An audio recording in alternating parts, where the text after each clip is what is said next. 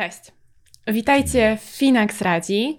E, Tu Klaudia Sibielak, a dziś gościem specjalnym naszego programu jest Robert Morawski, ekspert podatkowy, czołowy, e, pracownik czołowego domu maklerskiego i wieloletni współpracownik największych biznesowych tytułów prasowych.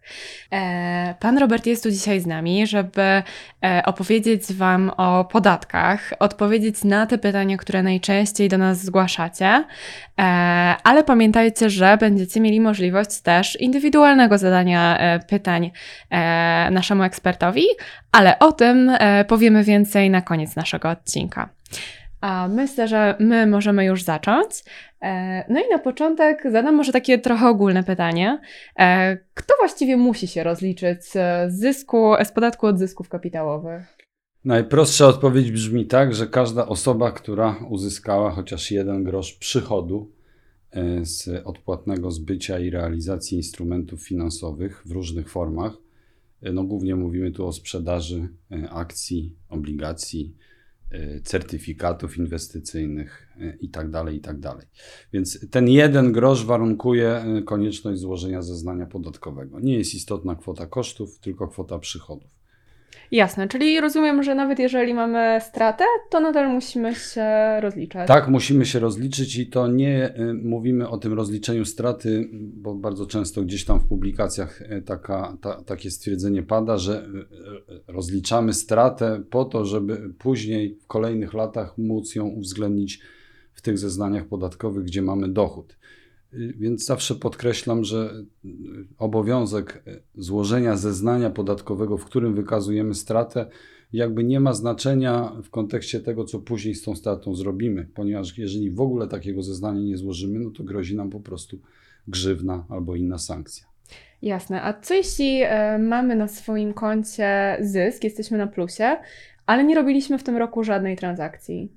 To znaczy, mm, kontekście podatkowym o zysku możemy mówić y, tylko wtedy, kiedy dokonamy jakiejkolwiek y, pojedynczej transakcji. Y, Trudno mi jest w tej chwili powiedzieć o takiej sytuacji, kiedy mamy zysk na rachunku, no bo musielibyśmy tutaj się oderwać na chwilę, na chwilę od sytuacji klientów Finaxa. No ale powiedzmy, że teoretycznie jakieś wpływy pieniężne na rachunek, na przykład maklerski, mogą być z innych tytułów, ale to jest jakby zupełnie inna bajka.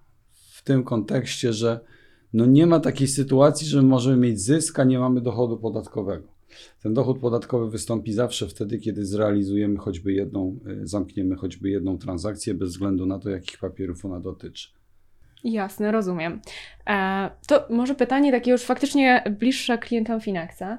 E, wiemy, że e, nasi klienci otrzymują po zakończeniu roku podatkowego formularze PIT. No i zastanawiam się może tak, gdybyśmy przybliżyli właściwie po co są im te formularze potrzebne.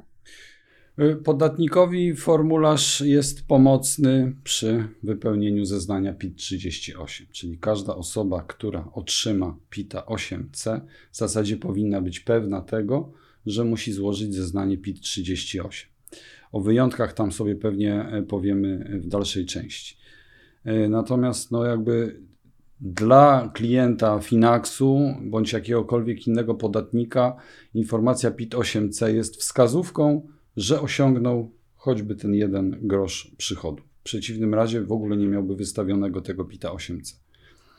No i e, trzeba też pamiętać o tym, bo w porównaniu, w, tym roku mamy pierwszą sytuację, kiedy Finax wystawia PIT-y 8C. W porównaniu do poprzednich lat, gdzie e, wasi klienci otrzymywali jedynie taką zbiorczą informację e, podatkową, która miała charakter nieformalny, no to jakby ten PIT 8C trzeba pamiętać o tym, że on wędruje również do Urzędu Skarbowego.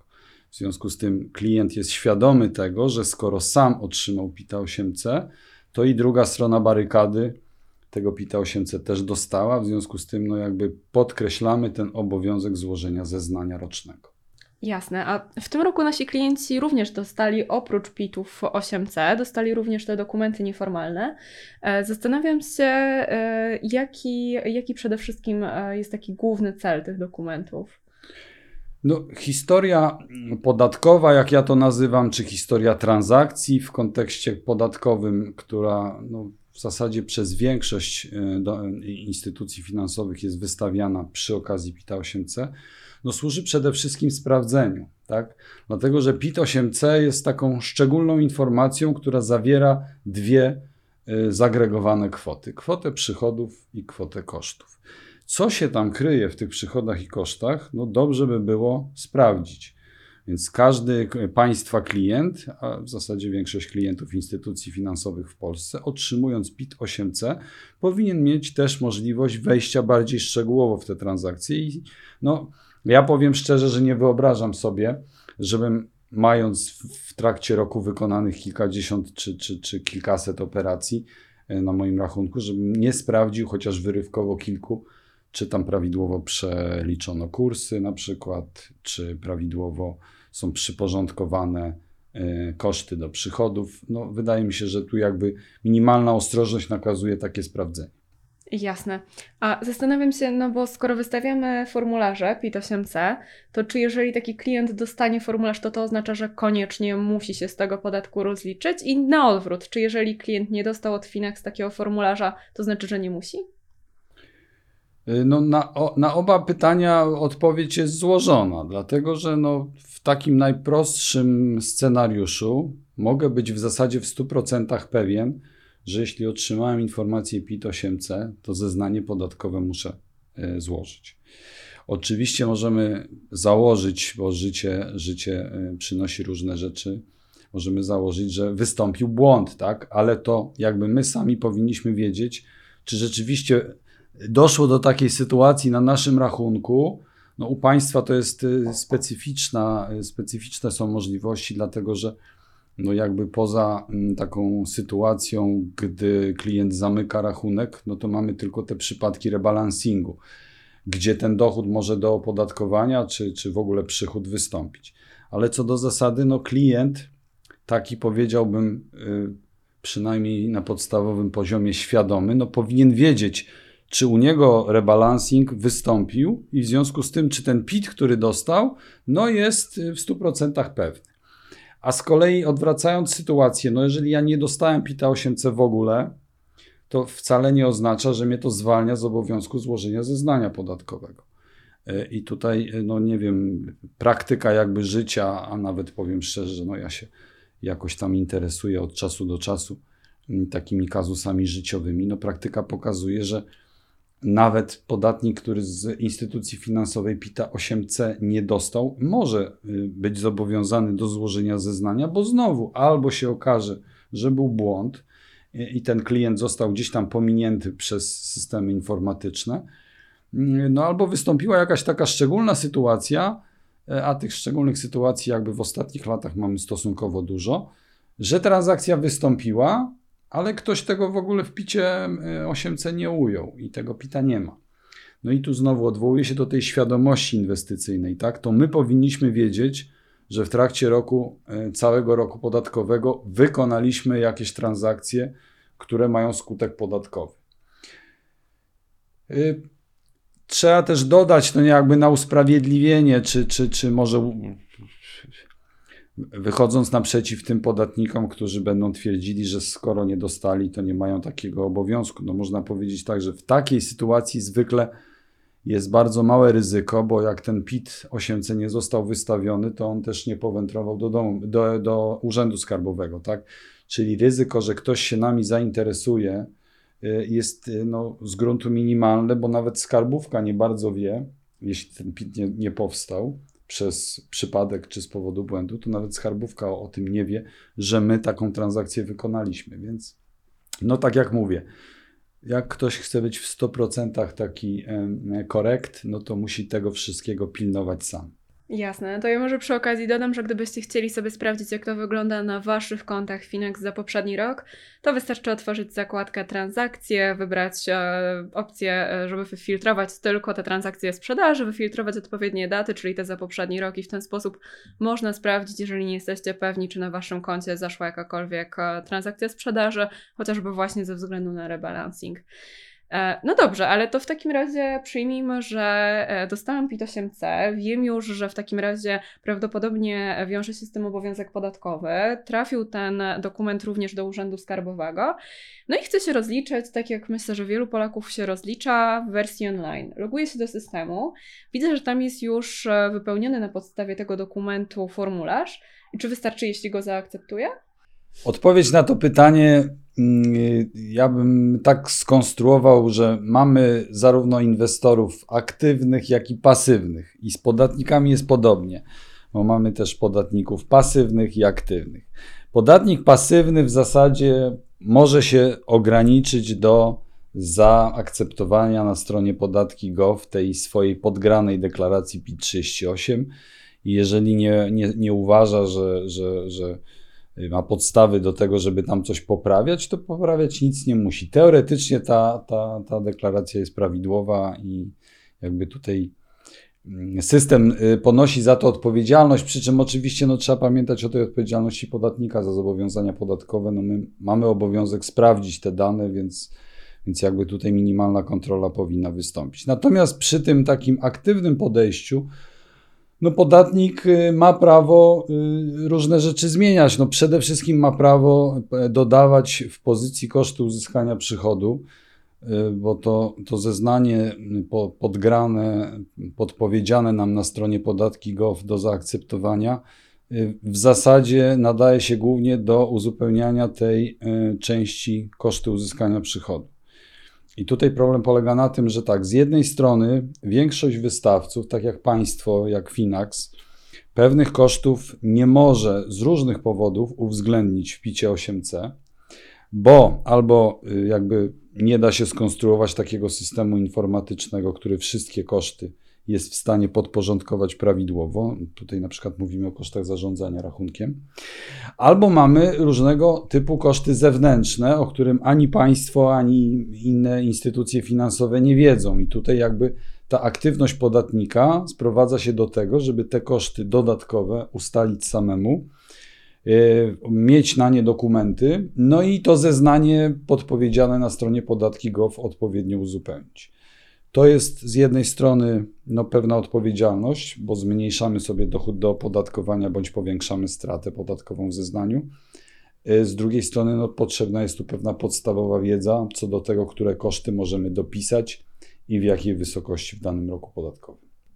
Jasne. A tutaj wspomniał Pan o tym formularzu PIT-38. Czy to jest e, jedyny formularz, który wystarczy do zeznania podatkowego? Dla polskich rezydentów, polskich podatników, którzy nie prowadzą działalności gospodarczej, tylko osiągają dochody z odpłatnego zbycia i realizacji instrumentów finansowych, PIT-38 jest jedynym e, formularzem. Mówimy o formularzu głównym. No dochodzi do tego tam załącznik PIT-ZG, ale on jakby no z automatu powinien nam się e, pojawiać, zarówno na stronie tam podatki.gov, no jak i w sytuacji, kiedy wypełniamy deklarację, nie wiem, elektronicznie, powinniśmy zaznaczyć ten PIT ZG i on będzie załącznikiem do PITA 38.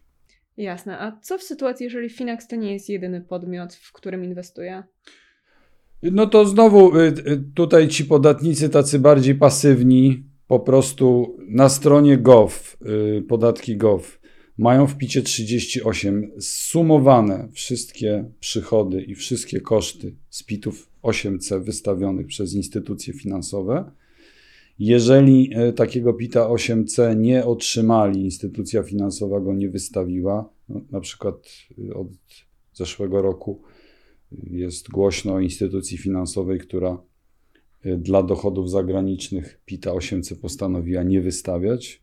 Więc jakby tutaj musimy sami sobie dopisać te przychody i koszty. Ale generalnie, jeśli te instytucje, wszystkie, które nas obsługują, wystawiły PIT-y 8C, no to w tym podgranym PIT-ie 38 do zaakceptowania mamy sumę przychodów i kosztów. Jeśli nie chcemy tam nic dodawać od siebie, no to nic nie robimy. Jeśli chcemy mm, dodawać, no to wtedy znowu te koszty możemy uzupełnić. Jasne. A co jeśli rozliczam się podatkowo za granicą? Tak, no, y, y, jeśli chodzi o nierezydentów, osoby, które się rozliczają za granicą, to w ogóle sytuacja jest bardzo e, szczególna, dlatego że ten PIT 8C wystawiony tutaj przez polską instytucję e, finansową, czy też instytucję, która, tak jak Państwo, ma oddział w Polsce, ten PIT 8C w zasadzie jest nieprzydatny. E, umowy o unikaniu podwójnego opodatkowania podpisane przez Polskę w zasadzie we wszystkich przypadkach przewidują, że dochody kapitałowe opodatkowane są w miejscu zamieszkania podatnika, czyli dla nierezydenta, osoby zagranicznej, miejscem opodatkowania będzie zawsze ten kraj, e, zagranica, e, kraj zamieszkania faktyczny. No i tutaj pojawia się jakby problem tego rodzaju, że informacja PIT 8C wystawiona w Polsce w świetle polskich przepisów, on, jej konstrukcja i reguły jej tworzenia, czyli wpisywania kwot przychodów i kosztów, są oparte o polskie przepisy. Natomiast nierezydent czyli osoba zagraniczna, musi się rozliczać podatkowo według przepisów kraju zamieszkania. I my nie wiemy, prawda, jakie tam są metody przeliczania y, y, walut na złote. My nie wiemy, czy tam obowiązuje zasada FIFO czy LIFO. My nie wiemy, czy ten podatnik tam ma prawo do pewnych zwolnień kwotowych, zwolnień przedmiotowych itd. Tak itd. Tak w związku z tym dla niego, dla osoby zagranicznej, PIT 8C jest tylko takim wykrzyknikiem, Pamiętaj, musisz się rozliczyć za granicą.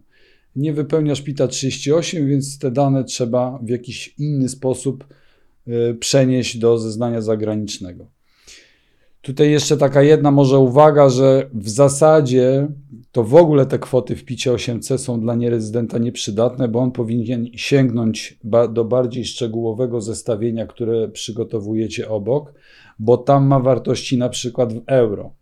No i jeżeli te wartości w euro powinien uwzględniać w swoim zeznaniu podatkowym, no bo mieszka w kraju, gdzie walutą jest euro, no to on powinien te wartości przenosić z tego zeznania, z, te, z tej informacji szczegółowej. No, schody się zaczną wtedy, kiedy jest to osoba, która mieszka w kraju, gdzie nie ma ani złotych, ani euro. No. Także to jest dość skomplikowane. Natomiast, no mówię, zeznanie trzeba za granicą złożyć. W jakiej formie, według jakich przepisów, to już każdy powinien sam sobie ustalić. Jasne. To jeszcze mam taki przykład. E, czy jeżeli zamykam konto e, w Finax w trakcie roku, to czy ja mogę wtedy poprosić o wystawienie formularza PIT wcześniej, od razu po zamknięciu? Y, co do zasady, wszyscy podatnicy y, dostają y, PITA 8C po zakończeniu roku podatkowego, czyli bez względu na to, czy inwestowali przez 3 dni w roku, czy przez 3 miesiące ten PIT zawsze przychodzi po zakończeniu roku podatkowego. Jedyny wyjątek, taka szczególna sytuacja dotyczy nierezydentów, którzy mają y, prawo zażądać w momencie opuszczania terytorium Rzeczpospolitej Polskiej, mają zażądać od instytucji finansowej y, wystawienia PITA 8C wcześniej, tak żeby mogli jakby zabrać ze sobą do domu tego PITA. Oczywiście w dzisiejszych czasach jest to pewien anachronizm, bo wszystko mamy głównie y, w wersjach elektronicznych. No ale tak jak mówię, Zwykły podatnik nie ma takiego prawa przed zakończeniem roku, a nierezydent wyjeżdżający ma prawo. Jasne, rozumiem. To może jeszcze na koniec powiedzmy, do kiedy właściwie musimy rozliczyć się z podatku? Z podatku musimy się rozliczyć do końca kwietnia. Y, tam oczywiście przepisy przewidują, że jeżeli ostatni dzień okresu rozliczeniowego y, przypada na dzień wolny od pracy, to wchodzimy w maj. Natomiast zawsze podkreślam, że trzeba to zrobić do końca kwietnia, złożyć zeznanie bez względu na to, w jakiej formie je składamy, czy papierowej, czy akceptując na stronie ministerstwa, tam y, na podatki gov, to musimy to wykonać tę czynność do końca kwietnia i do końca kwietnia zapłacić ewentualny podatek, który wynika z PIT 38. Jasne. E, to myślę, że y, z naszych pytań na dziś to wszystko. Bardzo dziękuję za dziękuję. Pana odpowiedzi i za to, że e, zgodził się Pan wziąć udział w dzisiejszym programie. Ale to jeszcze nie wszystko, jeśli chodzi o podatki w tym roku, e, dlatego że dla naszych klientów przygotowaliśmy coś specjalnego. E, nasz ekspert podatkowy będzie dostępny dla klientów Finax już 5 kwietnia, czyli w środę, e, w trakcie dyżuru podatkowego, w trakcie którego będziecie mogli zadzwonić i osobiście zadać nurtujące Was pytania ekspertowi. Link do zapisów na dyżur podatkowy zostawimy w opisie odcinka, także koniecznie, jeżeli macie jakiekolwiek pytanie, to nie wahajcie się, zapiszcie się i skorzystajcie z tej wyjątkowej okazji. E, a z naszej strony to wszystko. Bardzo dziękuję Wam za uwagę. Dziękuję również. Jeżeli podobał Wam się ten odcinek, to dajcie łapkę w górę, subskrybujcie nasz kanał i do zobaczenia. Do widzenia.